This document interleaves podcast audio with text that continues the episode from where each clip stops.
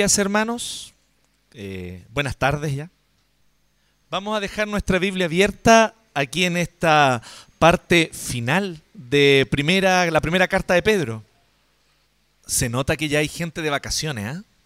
Está bien, ¿eh? Qué privilegiados son. Eh, así que bien, y nos alegramos por ellos, ciertamente. y hoy nosotros terminamos, después de cuántos meses tuvimos, ¿alguien saca la cuenta ahí? ¿Cuántos meses tuvimos en Primera de Pedro? Cuatro meses diría yo, ¿no? Partimos en octubre. Partimos en octubre con la primera carta de Pedro. Así que estuvimos cuatro meses, ¿sí? Así para que... Ah, y este año, miren, miren lo que voy a hacer, les voy a adelantar una cosa. Este año nosotros tendremos una sola gran serie desde abril a enero. Y va a ser sobre toda la historia bíblica, desde el Génesis 1 hasta Apocalipsis 22. Obviamente seleccionando episodios, no, no, no vamos a ir, sería imposible si fuéramos capítulo por capítulo, o sea, es posible, pero serían hartos años, claro. Y, y, probablemente la serie la continuarían nuestros hijos y nietos y todo eso, ¿cierto?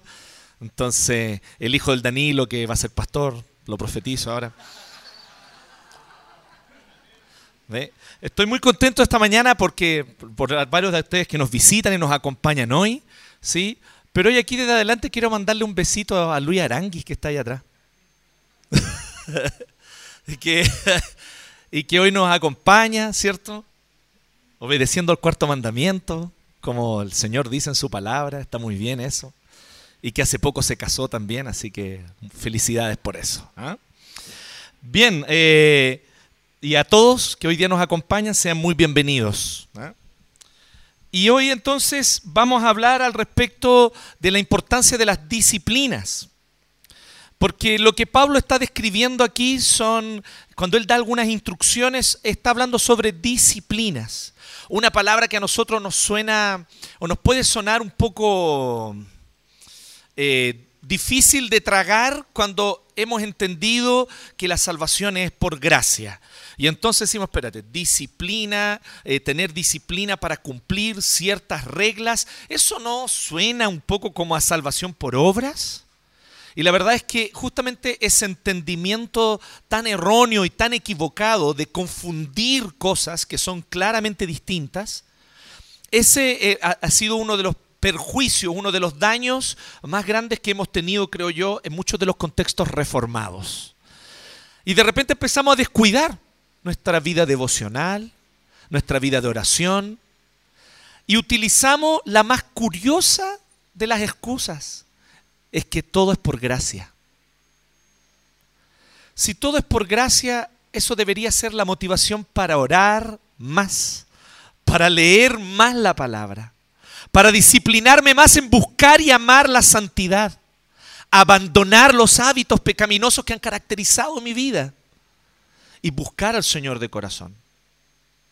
Ciertamente no siguiendo los legalismos y reglas que comúnmente establecemos en el mundo evangélico, porque a veces nosotros ponemos en el contexto evangélico reglas de cosas que no se debieran hacer, que no se debieran decir, que no debieran, lugares que uno no debiera ir y que si uno lo analiza a la luz de la escritura no es tan así el tema.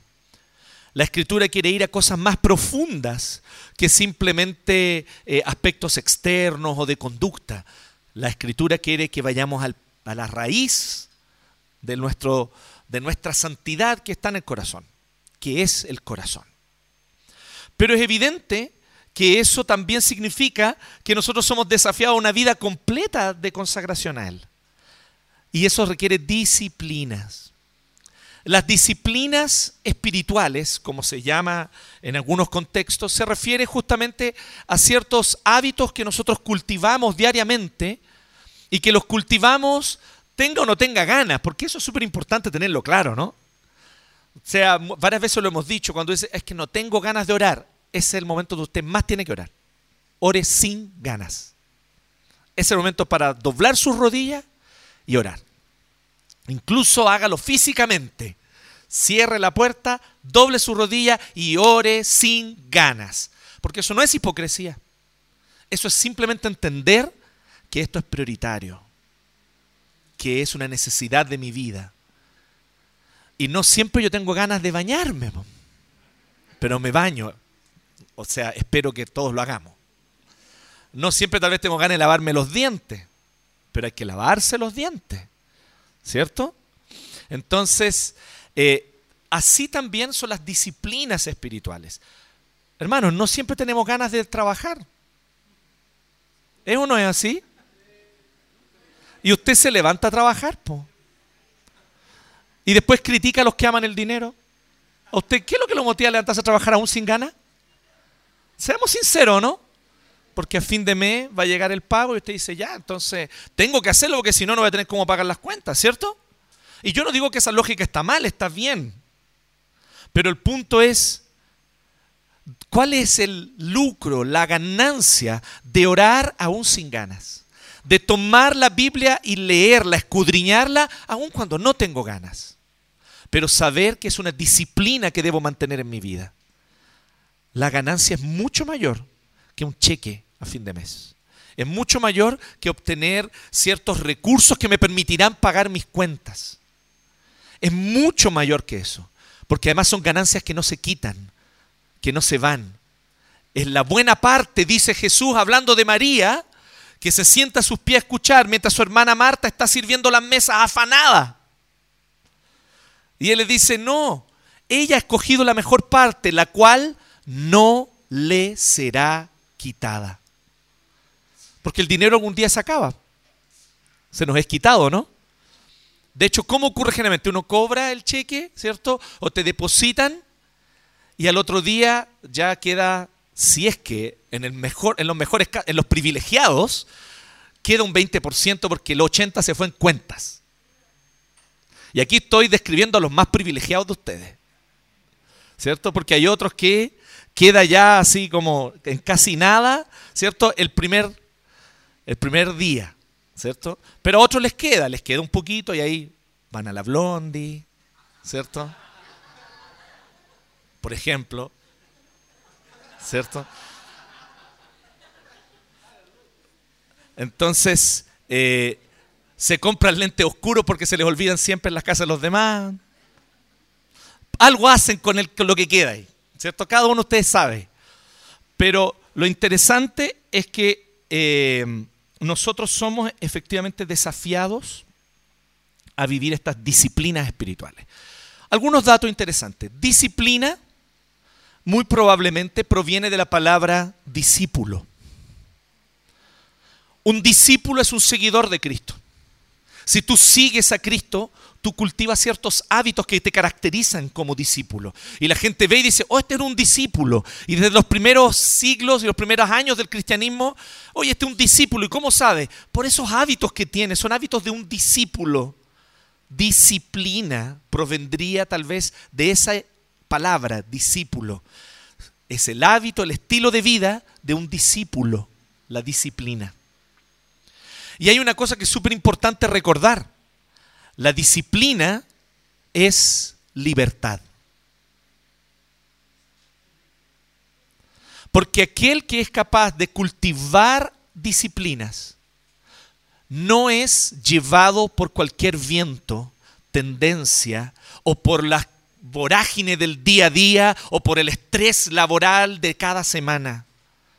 El que es capaz de mantenerse firme en sus disciplinas de oración y lectura de la palabra, que son las disciplinas básicas mínimas, son tres. Orar, leer la Biblia y congregarse. Esas son las tres disciplinas fundamentales. Son las tres patitas de una mesa de tres patitas. Falta una, tu mesa está coja. Se va a caer lo que pongas sobre ella. Estas son las tres disciplinas básicas. Sobre esas vienen otras más cada cierto tiempo ayunar o separar noches de oración para orar al Señor en una vigilia personal. No tienes por qué esperar que la iglesia programe una vigilia, tú puedes hacer tu propia vigilia cada cierto tiempo. En fin, hay disciplinas que nosotros podemos cultivar, la disciplina de meditar en la palabra, tomar un texto bíblico y separar, apagando celular y todo, separarse un tiempo largo en un lugar sin interrupciones para meditar ese texto. Solo meditar, meditar ese texto y lo que dice. Eso es una disciplina también. Así hay varias disciplinas que podemos cultivar, pero las tres básicas son orar, leer la Biblia y tener comunión con los hermanos en la iglesia, congregarse. Y estas disciplinas caracterizan, como decía, al discípulo. ¿sí? Caracterizan, como decía, al discípulo. Y las disciplinas son el camino a la libertad. La disciplina no es un peso, no es una carga, no es una imposición. La disciplina es libertad. Y esta frase ustedes dirán, sí, es que, que interesante. Esta es una verdad a mi modo de ver tan evidente que la disciplina es libertad, que de hecho esta frase proviene de ciertos pensadores budistas, ni siquiera cristianos. Pero ellos se dieron cuenta de eso, que la persona que es disciplinada es más libre que la que no. Porque no está dominada por el viento de lo que pasa, lo que no pasa, las circunstancias, lo que me ocurre, o cuánto, cuán fuerte está la vorágine laboral semana a semana. Eso no lo, no lo lleva él tiene disciplina y esa disciplina le da la firmeza de carácter necesaria para lograr los objetivos, aun cuando todas las circunstancias vayan contra. Empieza a descubrir por qué no has perseverado en algunas metas. Porque te faltó disciplina probablemente. Y ahí viene la pregunta, pero la disciplina no contradice la gracia, pastor? ¿Cómo esto de la disciplina si todo es por gracia, somos salvos por gracia? No por obras para que nadie se gloríe. Está ahí, Efesios. Que el único texto que algunos de ustedes se lo saben. Porque hay muchos textos que nos exhortan a buscar la disciplina de orar, de buscar al Señor, de amarle, de escudriñar la palabra. Pero esos versículos no se los aprendan de memoria, calvinistas de cartón. Entonces hay que aprender y conocer el contexto total de la escritura de toda la instrucción que Dios nos da. Y la disciplina es una confirmación de la gracia por dos razones. La primera, un asunto bien sencillo. La disciplina es el fruto de un corazón que ama a Dios. Y solo ama a Dios un corazón que ha sido salvado, redimido por gracia. Porque el corazón que piensa así, tengo que agradar a Dios para que Dios se agrade de mí. Tengo que hacer un esfuerzo para que ese esfuerzo Dios lo mire y me bendiga y me recompense. Si no pongo yo mi parte, Dios entonces no pondrá la suya. Ayúdate que yo te ayudaré, dice la Biblia. Eso no dice la Biblia en un lado. Pero algunos dicen que la Biblia dice eso y eso no está en la Biblia. Pero entonces esas personas Ustedes dirán, oye, pero esa persona, esa motivación por lo menos lo motiva a ser correcto, a ser un buen trabajador, ¿cierto? A no mentir, a venir al culto, a dar el diezmo. Ok, puede ser que esa cosa lo motive, pero esa motivación está equivocadísima. Es la motivación contraria al amor, porque lo que motiva a esa persona es el miedo, es el temor. Y la palabra de Dios dice claramente que el amor echa fuera el temor.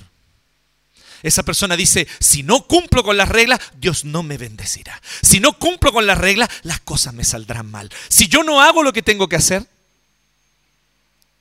¿me siguen? Y va en esa lógica. ¿En qué lógica está funcionando tú? ¿El miedo de un esclavo que piensa que en cualquier momento recibirá el azote?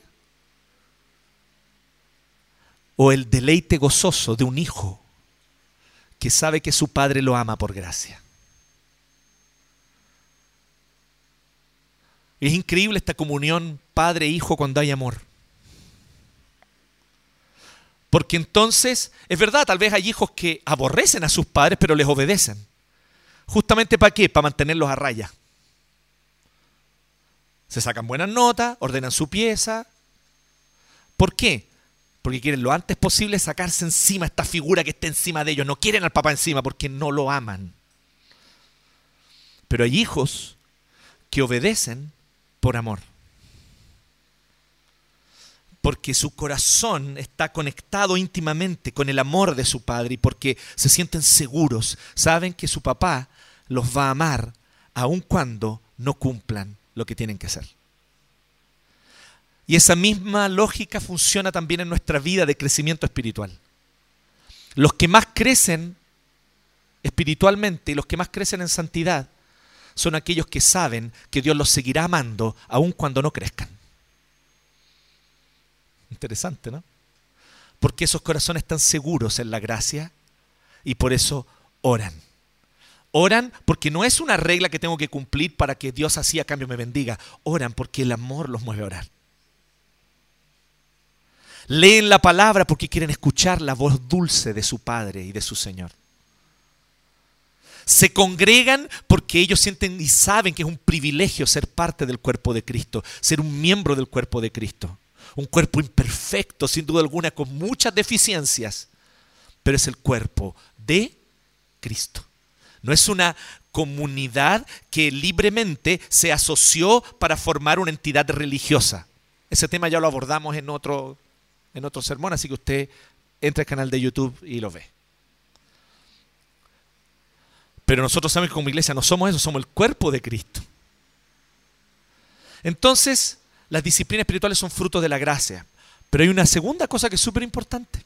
Y aquí quiero que piense usted conmigo una cosa. Porque la gente dice así, pero cumplir con disciplinas, ¿eso no es hacer cosas para que a cambio Dios produzca cosas? Y la verdad es que la disciplina técnicamente no es una obra. Las disciplinas no son obras porque no somos nosotros haciendo cosas. Las disciplinas son justamente dejar de hacer cosas. ¿Cómo así? Sí. Las disciplinas espirituales es cuando por fin nos convencemos que no somos nosotros los que nos salvamos ni nos santificamos por nuestro propio autoesfuerzo. Entonces, ¿por qué oro? Oro porque no quiero yo resolver las cosas, porque sé que no soy capaz yo de darle solución, porque sé que no soy yo quien va a encontrar una salida a esta situación, porque sé que no depende de mí, depende de Él. Entonces dejo de esmerarme, dejo de esforzarme, dejo de presionar, dejo de manipular, dejo de volverme ansioso y digo, Señor, no puedo más, Señor, yo no puedo con esto, Señor, lo entrego en tus manos. Yo dejo de hacer para que Dios haga. Eso es la oración. Leer la Biblia no es una obra que yo hago, yo no estoy haciendo algo. Leer la Biblia es por fin decir, quiero dejar de tener mis ideas, quiero abandonar mis preconceptos, quiero abandonar mis prejuicios, quiero dejar atrás las ideologías por las cuales yo me guié por tanto tiempo y ya no quiero más pensar yo por mí, quiero que la mente de Cristo esté en mí, quiero que la palabra de Dios me enseñe a pensar, quiero que Dios me dé los presupuestos básicos a partir de los cuales yo pienso, yo medito. Así que voy a la palabra, porque ya me aburrí de mi propia sabiduría, que en realidad es necedad. Necesito sabiduría verdadera y es la palabra de Dios. Y me congrego porque en el fondo estoy diciendo, ya no quiero más seguir solo, ya no puedo más continuar solo. Este camino yo no soy capaz de afirmarme con mis propias piernas. Necesito una comunidad que me afirme, en la cual yo me pueda apoyar, que de repente me reten, me llamen la atención, que de repente me animen, que me llamen, que me escuchen, que podamos cuidarnos unos a otros porque no puedo solo. Es dejar de por fin caminar yo solo como ser autónomo, digamos, un individuo autónomo independiente que sí, yo me la puedo solo. ¿Se fijan? Las disciplinas espirituales técnicamente no es hacer cosas, es por fin dejar de hacer cosas.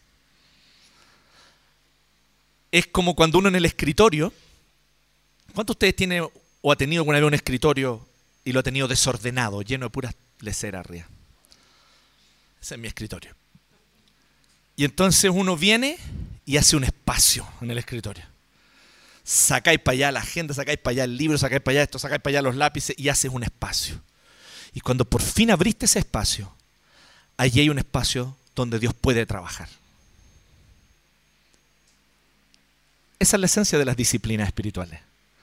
Por eso confundir disciplinas espirituales con obras es un error de concepto profundo.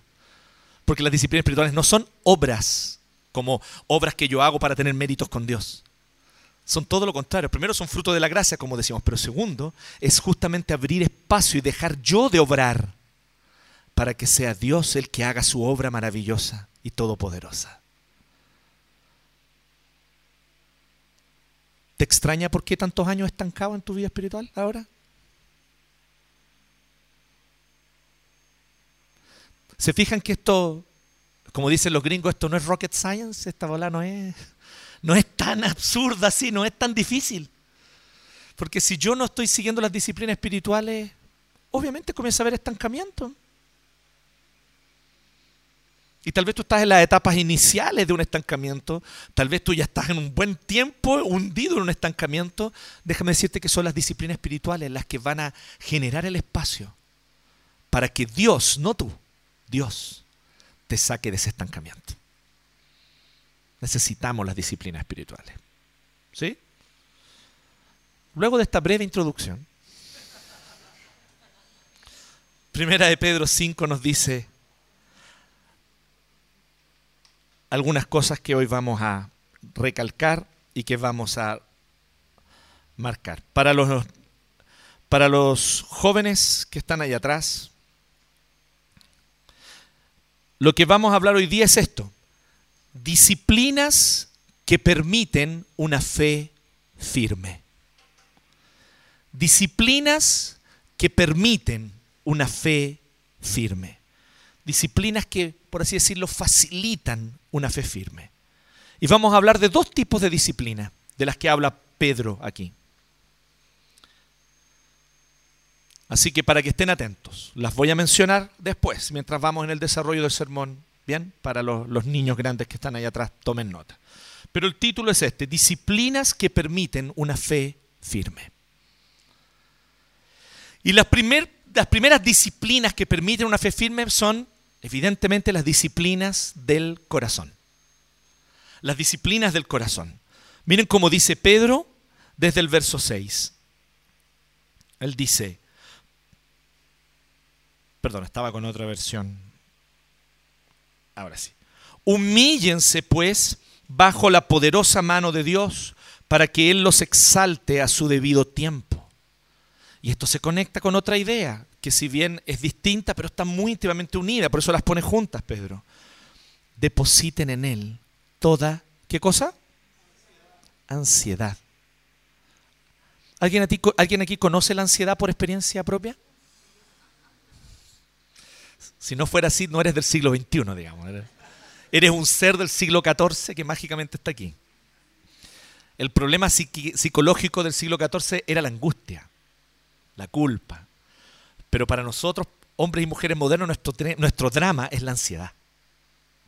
Es la cantidad de opciones que tenemos, la cantidad de cosas que podemos hacer y cómo podemos nosotros controlar y manejar esas cosas. Lo maravilloso es que la palabra habla para ambas realidades, tanto para los angustiados como para los ansiosos. En este caso, la ansiedad, y creo que guarda mucha relación con nosotros. Humíllense pues bajo la poderosa mano de Dios para que Él los exalte a su debido tiempo. Disciplinas del corazón. Este es el primer tipo de disciplina. Y aquí menciona algunas, Pedro. No son todas. Esta no es una lista exhaustiva, o sea, completa, donde están todas las posibles disciplinas del corazón. No, no es así. Pero están las fundamentales para aquellos que nos toca vivir en un contexto que es hostil a nuestra fe. ¿Y qué dirían ustedes? ¿Nuestro contexto es hostil a nuestra fe? ¿Sí o no? Ok, no estamos en persecución, o sea, ISIS no está en el poder, digamos. ¿Sí?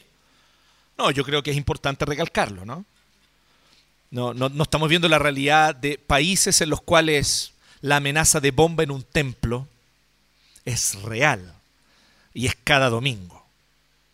No estamos viviendo nosotros en países donde las autoridades supuestamente con un Estado laico dicen, no, nosotros respetamos todas las religiones, pero cuando hay un linchamiento público, cuando los vecinos golpean al cristiano solo porque es cristiano y porque no les gusta su fe, la policía en esos casos no llega. Hoy hay hermanos nuestros que viven esa realidad todos los días. Hoy, siglo XXI, hay gente viviendo esa realidad. Y estoy de acuerdo lloriquear en el Facebook y en la tele que la iglesia evangélica sufre persecución. Creo que es un poco exagerado y es irrespetuoso hacia hermanos que de verdad están siendo perseguidos en esta hora. ¿Hay una hostilidad, sin embargo, cultural al cristianismo? La hay. Y negar esa realidad también sería igualmente ciego. ¿Me siguen? Entonces, y en ese sentido se parece un poco a la situación de, primera, de la primera carta de Pedro, cuando Pedro le escribe a los creyentes de dónde, como él dice al inicio de la, carta, de la carta, Bitinia, Asia, Capadocia, a todos esos creyentes de esa región que hoy actualmente es Turquía, que estaba iniciándose las primeras hostilidades contra los cristianismos. Todavía la persecución dura de muertes y todo eso no había comenzado aún, pero estaba a punto de empezar. De hecho, nuestros cálculos, ¿se acuerdan de eso? Es que uno o dos años después de escribir esta carta, Pedro es muerto por el imperio romano. Así que esta es una de las últimas cosas que él escribe y uno de sus últimos legados antes de morir. Y la persecución estaba empezando. Recién eran actitudes de hostilidad contra el cristianismo. Y entonces, creo que el contexto nuestro es muy similar. Y por eso estas disciplinas son fundamentales en nuestro tiempo, como eran fundamentales en el tiempo de Pedro. Y esta es la primera disciplina espiritual del corazón a la cual apunta Pedro. Cultivar la humildad de corazón. Cultivar una humildad de corazón. Y cultivar una humildad de corazón significa no solamente ser un hipócrita y tener falsa modestia, ¿sí? Decir, no, es que sí. Y tener esa actitud así como de, ¡ay, sí, está todo lindo! Y uno puede vender la pomada de humilde, ¿no? Eh, no es tan difícil, ¿cierto? Uno se puede vestir con una ropita humilde, andar con chalitas, ¿cierto? Y una barba de tres días, ¿cierto? Y así, y mostrar así como que, ay de mí. Y tener como una voz suavecita, no levantar la voz ¿cierto? No tener ese tipo. Y, entonces dice, uy, qué humilde esa persona. Y tal vez todo lo contrario, tal vez la persona más arrogante del universo que no da su brazo a torcer en, ningún, en ninguna cosa que dice o piensa, que quiere imponer su opinión sobre los demás siempre. Muchas veces se dan esas paradojas, ¿no? Aquí está hablando de humildad del corazón. Porque de hecho Pedro dice, humíllense pues bajo la poderosa mano de Dios, ante quien nosotros no podemos engañarlo, nosotros no podemos venir ante el Señor y con una apariencia externa de humildad engañarlo. Usted sabe que eso nunca va a ocurrir, Él conoce tu corazón. Y humillarte bajo la poderosa mano de Dios significa reconocer que Él tiene control, que Él es soberano, que Él tiene la razón y no tú.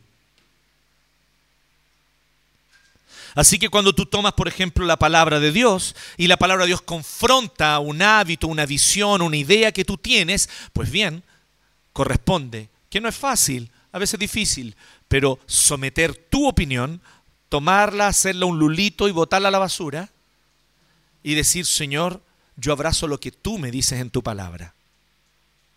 ¿Me siguen? Humillarse bajo la poderosa mano de Dios implica también una conciencia de que es Él quien tiene el control y no yo. Y por eso esto está conectado con el verso 7. La ansiedad, te quiero decir una cosa sobre la ansiedad. Yo sé que nos han patologizado la ansiedad, lo cual hasta cierto punto no es del todo equivocado, pero cuando tú empiezas a pensar en la ansiedad como algo solamente patológico, entonces es como una gripe, es como un resfrío, no es culpa tuya. Tú no tienes responsabilidad, ¿me entiendes? Se puede caer en, ese, en eso. Yo no digo que todos caigan en eso, pero se puede caer y he visto muchos caer en eso. Es que yo tengo un problema con la ansiedad, es que el psicólogo me dijo. Entonces así justifico ser controlador, manipulador, querer controlar las situaciones y todas las actitudes pecaminosas de mi corazón, porque total es patológico, no es culpa mía. ¿Me entienden? Es como la, la gripe de China, así como el coronavirus. Es como un coronavirus. Peligrosa conclusión. Peligrosa conclusión. Porque la ansiedad es lo contrario de la humildad de corazón. La ansiedad es demostración de un corazón que no se humilla, que no reconoce, ni quiere reconocer, ni quiere ceder a Dios el control mientras yo no tenga el control, entendiendo claramente lo que está ocurriendo, por qué está ocurriendo, cómo está ocurriendo y hacia dónde está ocurriendo, mientras eso yo no lo tenga claro, mi corazón no estará en paz, porque yo soy Dios de la vida y de la situación y de mis circunstancias. Eso estás diciendo cuando tu corazón se llena de ansiedad. Y tal vez una de las más eficientes herramientas para combatir esos momentos de ansiedad sea no solo orar, que orar es muy bueno, es muy necesario, pero además de orar, en esa oración, confesar tu pecado de querer controlarlo todo.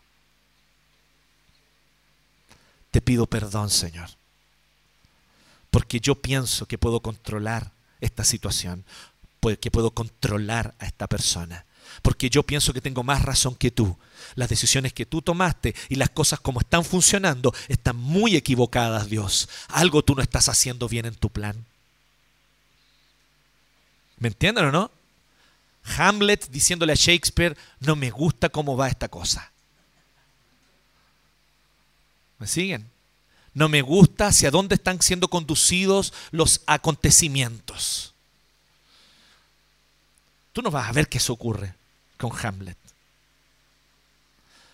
Pero tú sí vas a ver que en nosotros ocurre.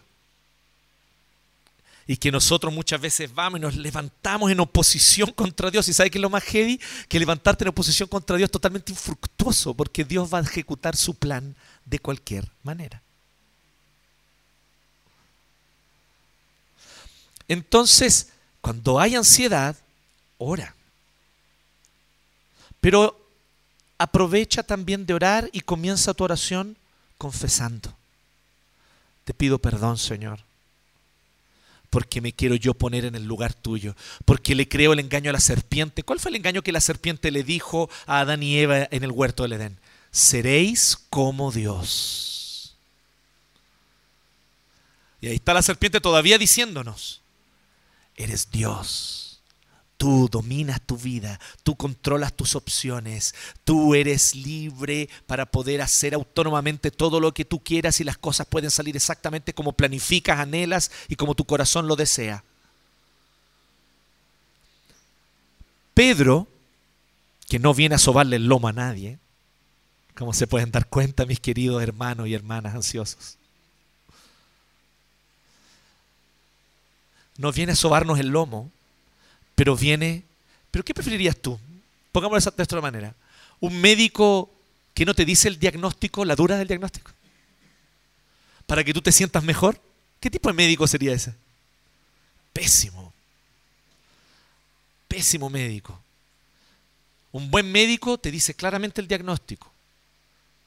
Estimado, esto es lo que usted tiene, esto es lo que está pasando, este es el tiempo que tú tienes, tenemos que reaccionar ahora, ponte las pilas, empecemos el tratamiento la otra semana.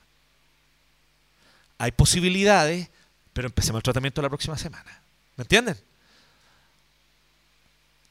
Y por eso muchas veces el médico se gana como esta fama de insensible, ¿no? ¿Han cachado eso? Que el médico es insensible. Y sí, lo es. Yo fui criado una parte de mi vida por uno. Eso explica algunas cosas de mí. Ya se dan cuenta. ¿Cierto? Entonces, es así, es como esa insensibilidad de decir las cosas así, ok. Y ahí entonces, ¿qué es lo que hay que hacer? Hay que meter a todos los médicos que ya se mamaron no sé cuántos años para sacar la medicina y después la especialidad, y hay que meterlos a todos como en un entrenamiento de cómo comunicar esta bola. ¿Han cachado eso, no? Porque hay como cursos de eso, ¿no? ¿Sí o no, Joana? ¿Sí? Usted que sabe que maneja ahí en el, en el área, la Fran también. Y de repente como que hay que instruir a los médicos, ¿no? ¿Sí? O de repente que, o de repente el médico le dice a la enfermera, hágalo usted mejor.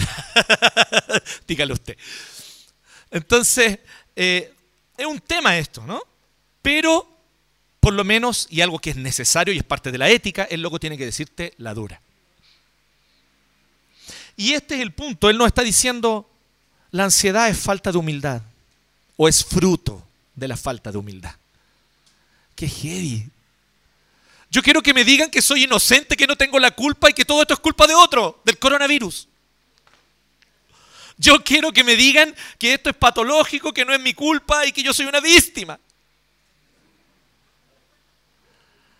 Y es lo que yo quiero, yo, yo, aquí estoy siendo sincero con ustedes, estoy hablando, yo quiero eso, yo quiero todo el tiempo eso, que me digan que la culpa no es mía. Pero el Señor me dice, sí, hay muchas cosas que otros pecaron contra ti, hay muchas cosas en las que tus padres pecaron contra ti, hay muchas cosas en las cuales sin duda alguna otros cometieron pecados que afectaron tu vida. No negamos esa realidad. Es así y la palabra de Dios también lo reconoce. Pero en muchas de esas circunstancias nosotros somos responsables de reaccionar pecaminosamente al pecado que otros cometen contra nosotros. Y ahí somos responsables nosotros.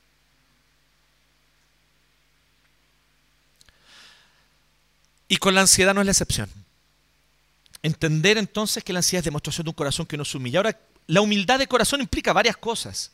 Hay cosas que nosotros tenemos que, hay cosas que la cultura millennials, eh, o en la que se criaron los millennials y los centennials, ni hablar, hay ciertas cosas muy buenas, muy positivas, ¿ya? Pero hay otras cosas que no contribuyen a la humildad de corazón. Por ejemplo, esta idea de que yo siempre soy la excepción. ¿Han cachado eso, no? Es que, no, conmigo no es como, no, yo no soy, yo soy distinto. No, es que conmigo va a ser diferente porque yo soy especial. Yo soy especial. Y es muy interesante esto porque si todos somos especiales, nadie es especial. ¿Cierto? Es como, Digo yo, ¿no? O muy, muy boomer mi pensamiento.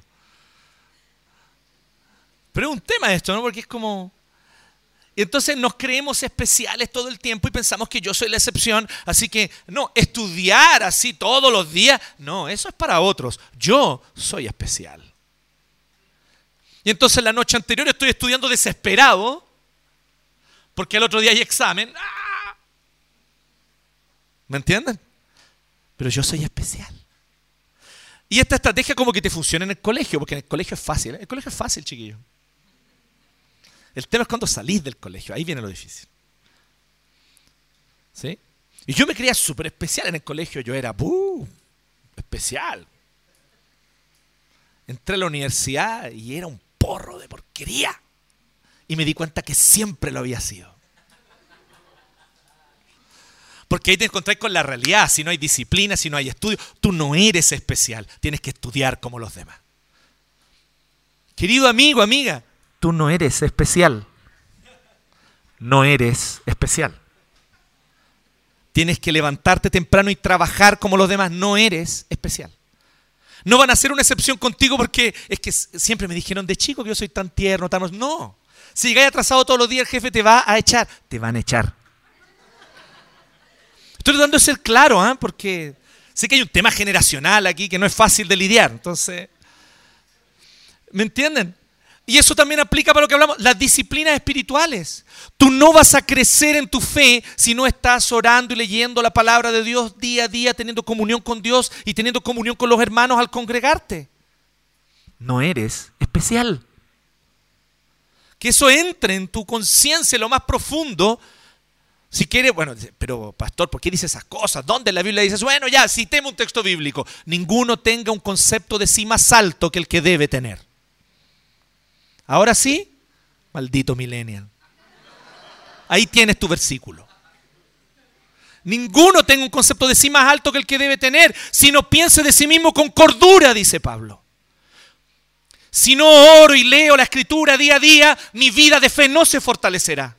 Obviamente mi fe se decaerá. Obviamente empezaré a dudar de todo. Obviamente la ansiedad me va a consumir.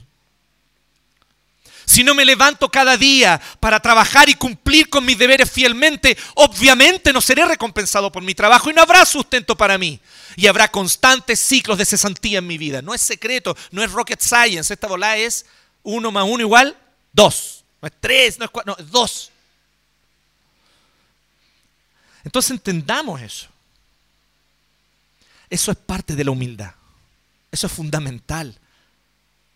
Yo necesito al Señor como otros, cualquier otro de mis hermanos lo necesita. Yo soy débil, cargado de mis pecados como mis otros hermanos también lo son.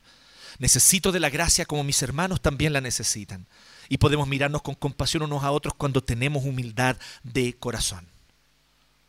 Pero cuando yo pienso que yo soy especial, es que yo soy más bacán, yo hago las cosas mejor que el otro, yo cumplo las cosas bien entonces comenzamos a sospechar unos de otros. Y decimos, no, es que ese ahí no, ese no es de los que... Tú me entiendes, ese no es... ¿Entiendes? ¿Me siguen? Y en base a puras cosas como externas, ¿no? Una vez, no vamos a dar nombre, ¿ya? Pero una vez a la Vicky le dijeron eso. No voy a dar nombre de quien lo dijo. Vicky, no vayas a esa iglesia. ¿Es no es verdad? No vayas a esa iglesia, le dijo una hermana de otra iglesia. Pero así como cuando tú estás aconsejando a alguien como que no entre una secta, ¿me cachan? Así, pues en ese tono. Así, tono, tono no vayas a los mormones. En ese tono, no vayas a esa iglesia. Perdona, ¿qué iglesia piensas tú? Ah, iglesia 1, ¿cierto? Sí, no vayas a esa iglesia. Son libertinos. ¿Sí? no hagas eso, porque ahora, ¿cuál es el concepto de esta amada hermana? No, no tan amada por mí, honestamente, pero amada por alguien, a quien la de amar. Estoy, estoy siendo honesto simplemente, creo que debería amarla, lo entiendo, pero ¿cuál es el concepto de esta amada hermana? El concepto de ella era que si no es una iglesia donde venimos bien vestidos, donde no hay esas manchas que se ponen en la piel, esas cosas que se rayan ahí, que no se salen con agua y jabón. ¿Cómo se llaman eso? Tatuajes, eso. Donde la gente no tenga esos costumbres, donde no escuchen esa música. ¿Me entiendes? ¿Cómo escuchan eso? Entonces, donde, y además donde tienen, tienen opiniones políticas de izquierda. piensan que está bien una nueva constitución. ¿Me entienden o no? Es como, es como negar que Jesús es Dios la volamos. Entonces, en base a ciertas reglas humanas, definen quién pertenece a la fe verdadera y quién no. En base a reglas y mandamientos de hombres, no de la palabra de Dios. Hacen una línea. De aquí para allá son santos, de aquí para acá no. Y entonces el prejuicio empieza a crecer. ¿Me entienden o no? Y puede hablar suavecito, puede parecer muy humilde, pero no es humilde de corazón. Cultiven la humildad de corazón, la cual implica, entre otras cosas, que cuando el orgullo se me sale, cuando el orgullo brota de mí pecaminosamente porque pecador soy y soy confrontado, saber pedir perdón al Señor y a mi hermano. ¿Me entienden? Son disciplinas básicas, fundamentales. Y de repente hoy día estamos pendientes de cosas que por 20 siglos de cristianismo no fueron relevantes. Y ciertamente no lo son hoy. Humildad de corazón. Pero dice una cosita más sobre las disciplinas del corazón, que la digo rápidamente. Él dice, practiquen el dominio propio y manténganse alerta. Aquí la idea es, estén atentos, estén atentos. Su enemigo, el diablo, ronda como león rugiente buscando a quien devorar. Resístanlo manteniéndose firmes en la fe, sabiendo que sus hermanos en todo el mundo están soportando la misma clase de sufrimientos. Estar atentos al diabolos. ¿Y quién es el diabolos? El diabolos es el fiscal acusador en un tribunal. Usted me dice, ah, es Satanás. Sí, lo es también. Pero la palabra literal en el griego es el fiscal acusador en un tribunal. Efectivamente, debemos estar atentos y Pedro aquí probablemente esté pensando en todas aquellas personas que no siendo cristianos miraban a los cristianos y empezaban a difamarlos, a hablar mal de ellos, a hablar mal de hablar, habrá hablar mal de su fe, a hablar mal de su servicio al prójimo y empezaban a difamar a los cristianos y empezaban entonces a hablar mal de ellos, eran acusadores de los cristianos.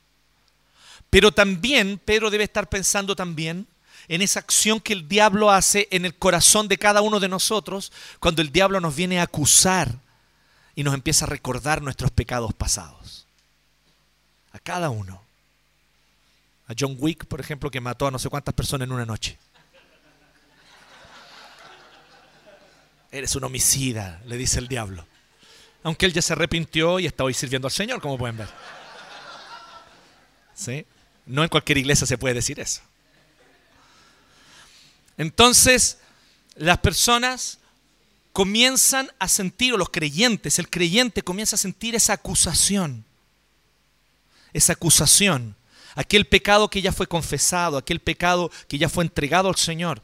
Y obvio, por favor, tampoco vamos a ser necios ni ciegos a la realidad. Hay pecados que traen consecuencias por largo tiempo. Y hay que asumir esas consecuencias con valentía, con entereza, con integridad, con humildad. Pero hay que asumir. Sí, es mi responsabilidad. Esta consecuencia tal vez va a estar por meses, tal vez por años, dependiendo. Pero asumo, con valentía, con humildad. Pero el acusador no solamente te está diciendo que hay una consecuencia, el acusador te está diciendo que no has sido perdonado, que no hay gracia, que no hay gracia para ti, que no hay perdón. Y entonces el acusador está allí. Hay que estar atentos al acusador, que nos acusa ante los gentiles para que seamos hostigados y perseguidos. ¿Y por qué nosotros creemos que Pedro muy probablemente está pensando en esto? Por cómo él cierra esta parte. Dice, resistan al diablo, manteniéndose firmes en la fe, sabiendo que sus hermanos en todo el mundo están soportando la misma clase de sufrimientos. O sea, en distintas partes del mundo se estaba levantando el diablo, levantando a los gentiles, a los que no creen, para que ellos comenzaran a acusar a los cristianos. En algunos casos los acusaban de cosas reales, porque los acusaban de pecados pasados, de los cuales se habían convertido. Algunos que eran ladrones se convertían y dejaban de robar. Algunos que se dedicaban a negocios truculentos se arrepentían y dejaban de dedicarse a ellos. Algunos que se dedicaban al tráfico de esclavos abandonaban el tráfico de esclavos para volverse al Señor. El apóstol Pablo habla sobre eso en 1 Timoteo. Entonces, esto comienza a ocurrir y entonces muchos empiezan a levantar el dedo acusador. Y aquí debemos resistir al diablo significa cultivar en nuestro corazón la gracia del Evangelio, que hemos sido salvados por gracia, que la obra de Cristo en la cruz y esa sangre derramada no es la sangre de un buen hombre, no es la sangre de una buena persona que hace buenas cosas, no es la sangre de un gran maestro que nos enseñó cosas hermosas, no, es la sangre del Hijo de Dios santo, justo, precioso, su sangre vale más que todos los tesoros del universo. Y esa sangre fue derramada voluntariamente por ti para que tú puedas ser perdonado de tu pecado. ¿Te fijas cuán grande ingratitud tenemos nosotros? Cuando menospreciando esa sangre preciosa, volvemos a vivir en los hábitos pecaminosos que fueron la causa de que Él fuese crucificado. ¿Te fijas la gran ofensa cuando usas la gracia para justificar el continuar viviendo en pecado y no buscar la santidad? Ofendes a tu Señor, que lo derramó todo allí por ti por amor. Una sangre preciosa, de la cual no somos dignos. Y Él voluntariamente la entregó porque te amó. Esas son las verdades del Evangelio que tenemos que preservar en nuestro corazón. Porque la gracia escandalosa que perdona al que nadie perdonaría es la misma gracia que me impulsa a buscar la santidad. Por eso no hay contradicción. No hay gracia barata aquí. No, soy perdonado por gracia, ahora puedo vivir como quiera. Como alguien que una vez vino aquí, estuvo en nuestra iglesia, tuvo un domingo. Gracias a Dios tuvo un solo domingo. Porque se fue muy enojado, indignado. Ustedes dirán, ¿por cómo se vestían? No, no, se fue enojado. Es que no me gusta esta iglesia porque hablan de pecado hablan de que somos pecadores. Yo no estoy de acuerdo. Somos personas que necesitan mejorar. Necesitan un improvement. No, brother, necesitamos arrepentimiento. Si esta bola no es terapia, aquí arrepentimiento es el camino para la sanidad del corazón. Así que abracemos las verdades del Evangelio. Y el diablo va a venir con sus mentiras, pero esas mentiras van a, como Pablo describe en otra carta en Efesios, van a ser como dardos, pero que van a rebotar en nuestra armadura. ¡Ping! ¡Ping! ¿Me entienden? Son dardos que rebotan porque estamos con el casco de la salvación. Porque estamos con el escudo de la justicia. Porque estamos vestidos con la armadura del Evangelio. ¿Me siguen?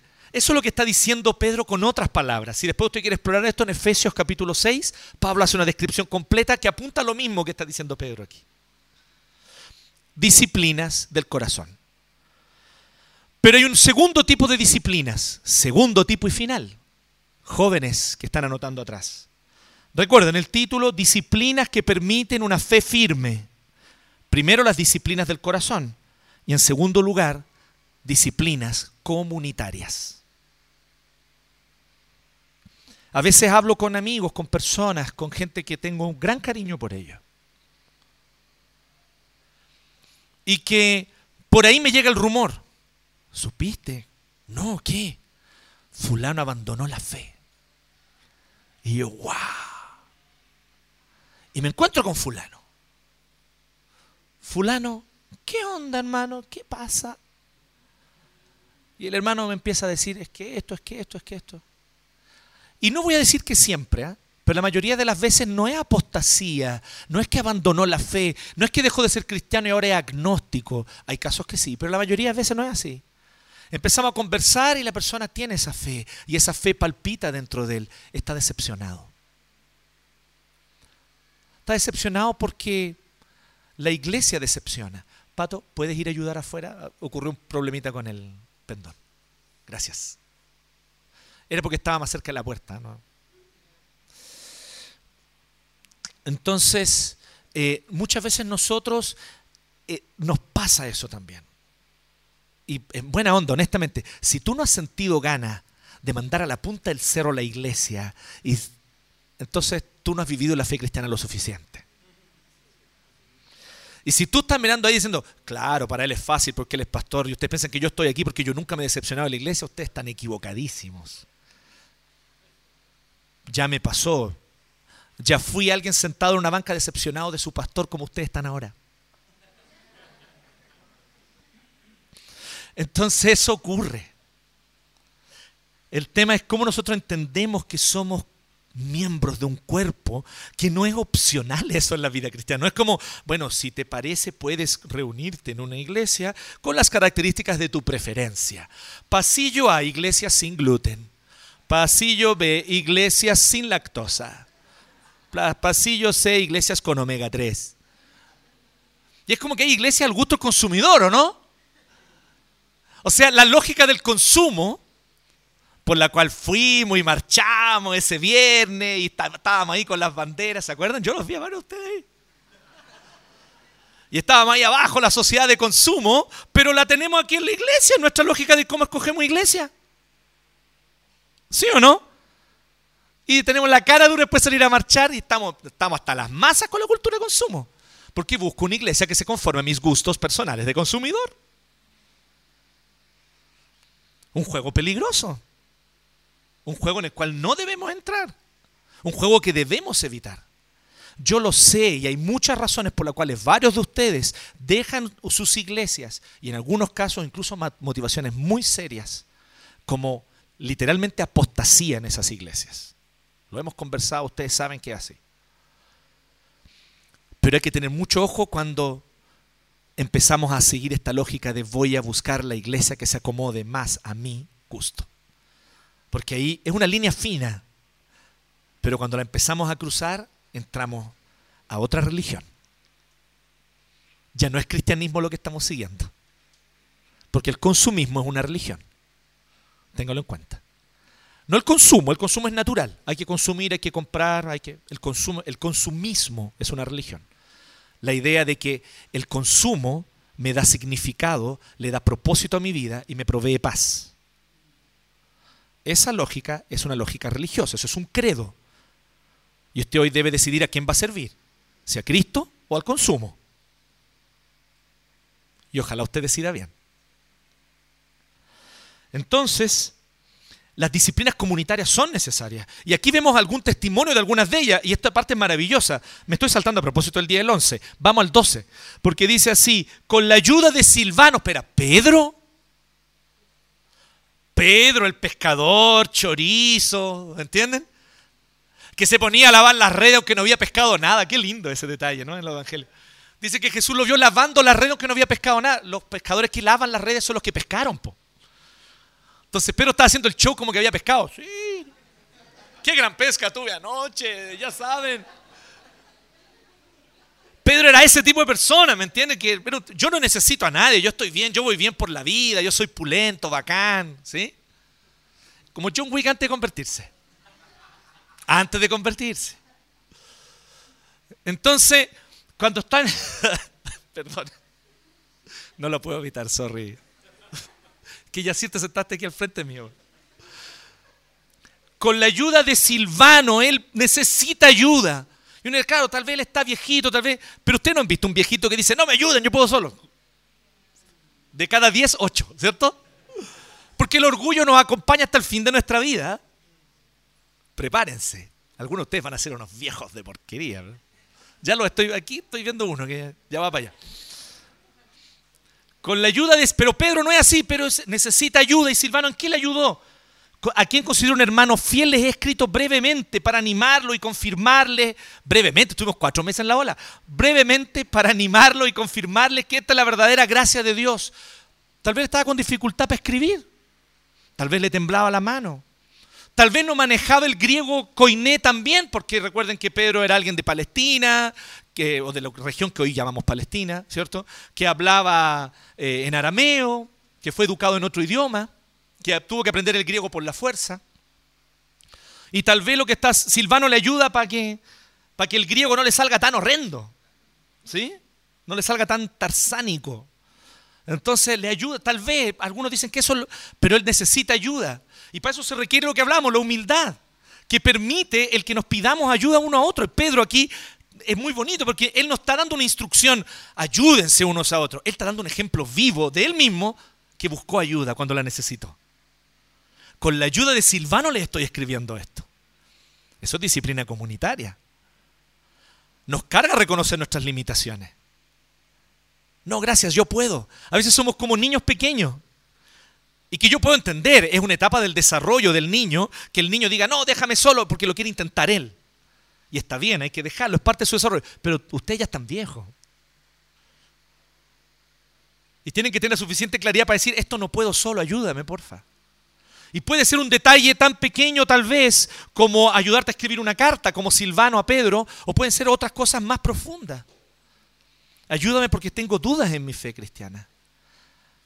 Por favor, ayúdennos porque estamos pasando por problemas con mi esposa en el matrimonio. Aconsejenos, oren con nosotros. Buscar a alguien, ¿me entienden? Y somos malos para eso, es verdad. Y si no cultivamos las disciplinas comunitarias, evidentemente comienza a ocurrir, y esto es lo que yo les decía de estos amigos que están decepcionados. Que entonces yo les digo esto que les quiero decir a ustedes, ahora ya para que lo tengan claro. Cuando eso ocurra, si tú dejas de congregarte, dejas de venir, abandonas la comunidad, tu escepticismo, tu falta de fe solo aumentará. ¿Estás decepcionado de la comunidad? ¿Estás decepcionado de la iglesia? Ok, todos lo hemos estado, varios aquí lo estamos en este preciso momento.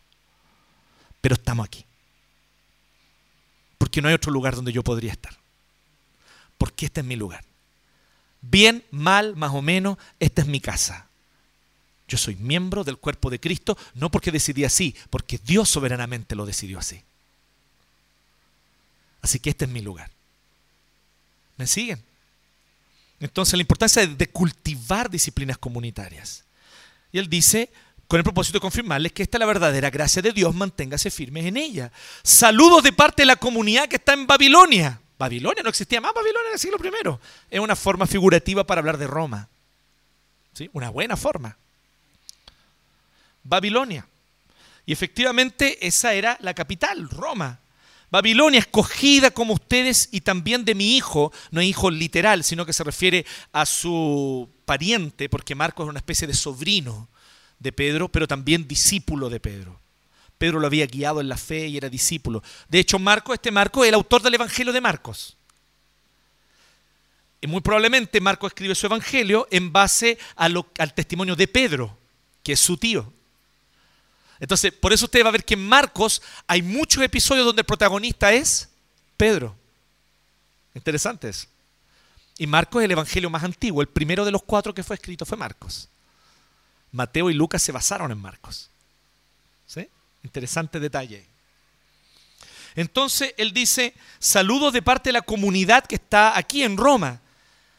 Es una disciplina comunitaria también, apoyarnos entre distintas iglesias. Porque esta cosa pasa, es natural, como que las comunidades adquieren una identidad. Y nuestra comunidad tiene una identidad, ¿cierto? Nuestra comunidad tiene una identidad. Cada comunidad tiene una identidad.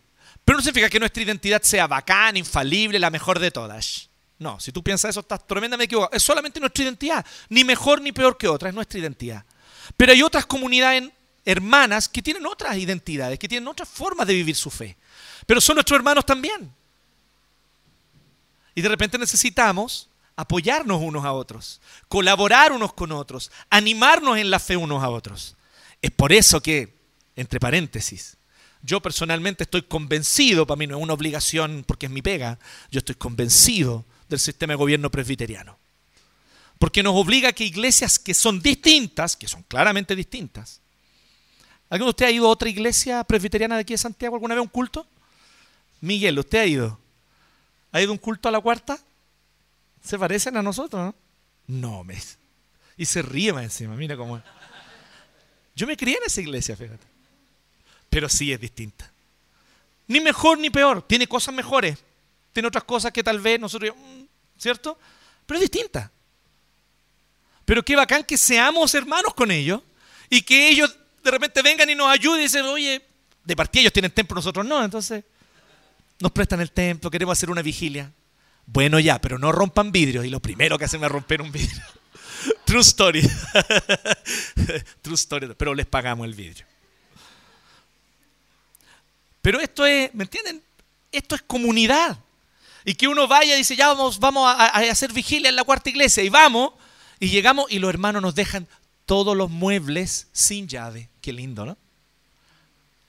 Ocupen las tazas, ocupen los platos. ¿No es lindo? Claro que un cartel así, dejen todo lavado, que está bien. Y está bien, hay que hacerlo. ¿Sí? Pero eso es, eso es comunidad. De repente vamos y aprendemos con otros hermanos, con otras comunidades que tienen. Y eso está diciendo Pedro aquí, de que esa también es una disciplina comunitaria. Y dice, 14, salúdense lo uno al otro con un beso de amor fraternal. ¡Eja! ¡Qué bonito esto! ¿Sí? Un ósculo santo. Un ósculo santo. Ósculo, beso. ¿Sí? Y bonito esto, lo digo en serio, a propósito. ¿Sí? Porque tenemos que expresar nuestra comunidad también de forma física. Nos damos la mano, nos abrazamos, ¿cierto? Nos damos un beso. la gente dice, pero ¿cómo se dan besos estos hombres?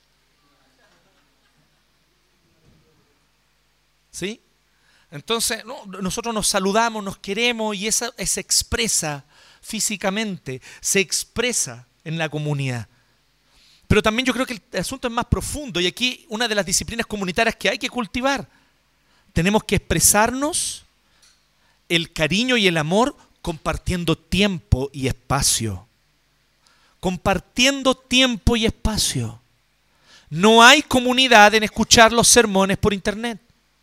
Y esto, por favor, Pato, que no se borre. Esto tiene. Aquí sube el volumen. No hay comunidad en solo escuchar sermones por internet. Está bien que escucho los sermones por internet como un complemento a la comunidad. Estoy trabajando, estoy y puedo escuchar algo mientras trabajo, pongo el podcast y ahí voy trabajando, voy, camino a la pega o voy de la pega camino a la casa, me pongo el podcast, voy escuchando, ok, está bien, yo, por, por algo lo publicamos, es para eso. Pero jamás la intención de Iglesia 1 ha sido publicar los sermones para sustituir un culto. El culto es el tiempo de adoración al Señor, que es un tiempo precioso donde oramos juntos, donde cantamos juntos, donde a una voz expresamos nuestra fe cantando lo mismo. Miren qué bacán esto. Somos súper distintos entre nosotros, nuestras historias son distintas, venimos de contextos distintos y de repente nos ponemos de pie y cantamos las mismas palabras juntos. Recordándonos unos a otros el Evangelio, la gracia, el poder de Dios, la majestad de sus atributos. Y eso que ocurre aquí en la comunidad, donde unos a otros nos recordamos las verdades, donde nos ponemos de pie y recitamos el credo los domingos que tenemos cena, no es el caso hoy día. Pero cuando tenemos la Santa Cena, nos recordamos unos a otros la verdad del Evangelio. Y recordamos que creo en Dios Padre Todopoderoso, Creador del cielo y de la tierra. Y es como que nos dijéramos unos a otros lo mismo. Y como si el otro dijera, en serio, yo también, y creo en Jesucristo, su único Hijo.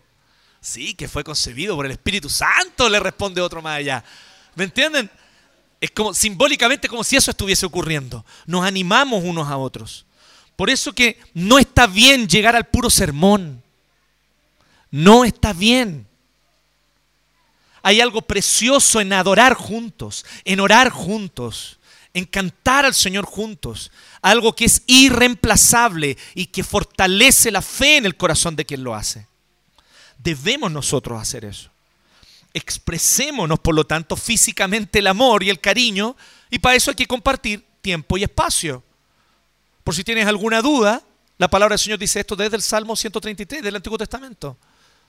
Cuando dice, eh, mirad cuán bueno y cuán delicioso es habitar los hermanos juntos en armonía, compartir tiempo y espacio.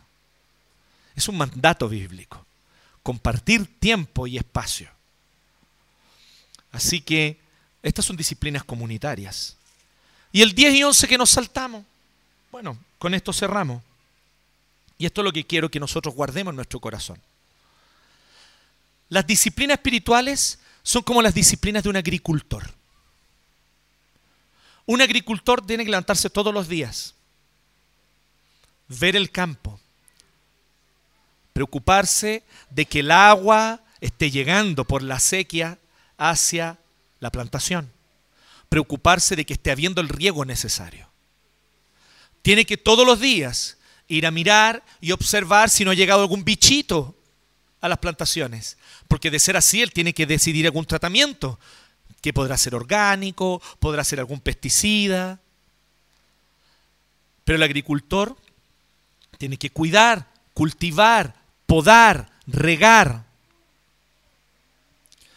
pero el agricultor que cumple con esas disciplinas y las hace todos los días, un buen agricultor terminó de cumplir su deber y se va a acostar.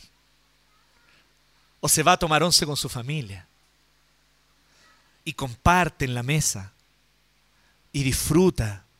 Y dice, hice mi parte del día de hoy. Pero el crecimiento no lo doy yo. Que llueva o no llueva, no soy yo quien lo hace.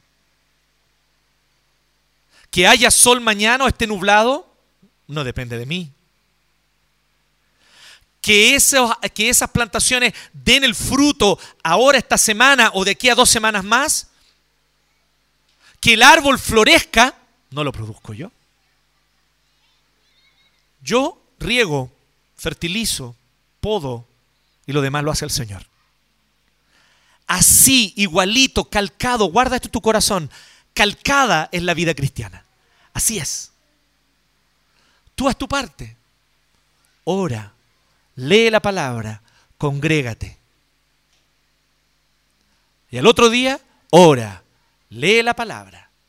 Y al otro día, ora, lee la palabra. Y después llega el domingo de nuevo, ora, lee la palabra y congrégate. Y usted dirá, ya, ¿y para qué? Bueno, Tú vas repitiendo. Oye, pero esta repetición, ¿qué onda? Es la repetición del agricultor. Que así es como su campo produce frutos. Así es como su campo produce frutos. Y hay temporadas, hay temporadas de invierno donde no hay fruto. Pero hay que cuidar igual. Pero luego viene la primavera donde florecen. Y luego viene el verano donde da fruto. Así también en nuestra vida cristiana hay temporadas, temporadas donde damos más fruto, otras temporadas donde no damos tanto. Pero nuestro deber es cultivar. Entonces las disciplinas del corazón y las disciplinas comunitarias son responsabilidad nuestra. Pero ¿y Dios qué hace? Verso 10 y 11. Y después de que ustedes hayan sufrido un poco de tiempo, Dios mismo, el Dios de toda gracia, que los llamó a su gloria eterna en Cristo Jesús, Él hará lo siguiente, miren, él los restaurará. Luego los hará fuertes. Los hará firmes y los hará estables.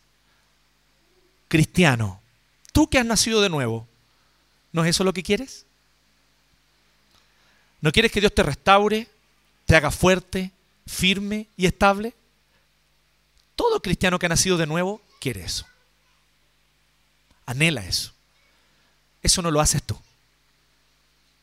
Así que tranqui, eso no lo haces tú. Eso lo hace el Señor. A Él sea el poder por los siglos de los siglos. Amén. Entonces, ¿cuál es tu deber? Agricultor, levántate cada mañana, riega, fertiliza, poda. Y lo demás, el crecimiento y el fruto, lo da el Señor. Amén. Oremos.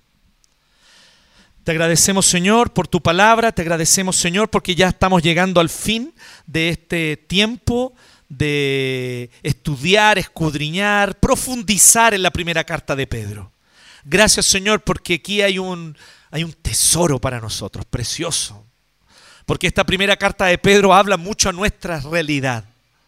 Cristianos viviendo en un ambiente donde había hostilidad contra el cristianismo. Y tal vez nuestros tiempos se parecen mucho de distintos lados nos critican, de distintos lados nos difaman, de distintos lados se ponen hostiles hacia aquellos que mantenemos una fe en Jesucristo el Señor. Pero anhelamos, oh Dios, que, tú nos hagas firmes y estables. Que tú, Señor, nos establezcas. Que tú, Señor, nos fortalezcas. Y que tú, oh Señor, afirmes nuestra fe.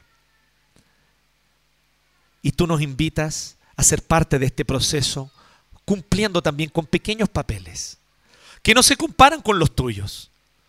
Tu papel, tu rol es mucho más importante. Tú das el crecimiento, tú produces el fruto, tú nos restauras, tú nos haces firmes y estables. Pero a nosotros nos corresponde cultivar estas disciplinas en oración cada día, en lectura de tu palabra día a día, en guardar la comunión con otros día a día. Gracias Señor por invitarnos a cultivar este huerto, que es nuestra vida contigo, por hacernos partícipes en este jardín, donde tú lo plantaste. Eres tú el que da el fruto, eres tú el que da el crecimiento, pero donde tú nos invitas a cumplir un pequeño papel junto a ti. Qué privilegio, Señor. Te agradecemos en el nombre de Jesús. Amén.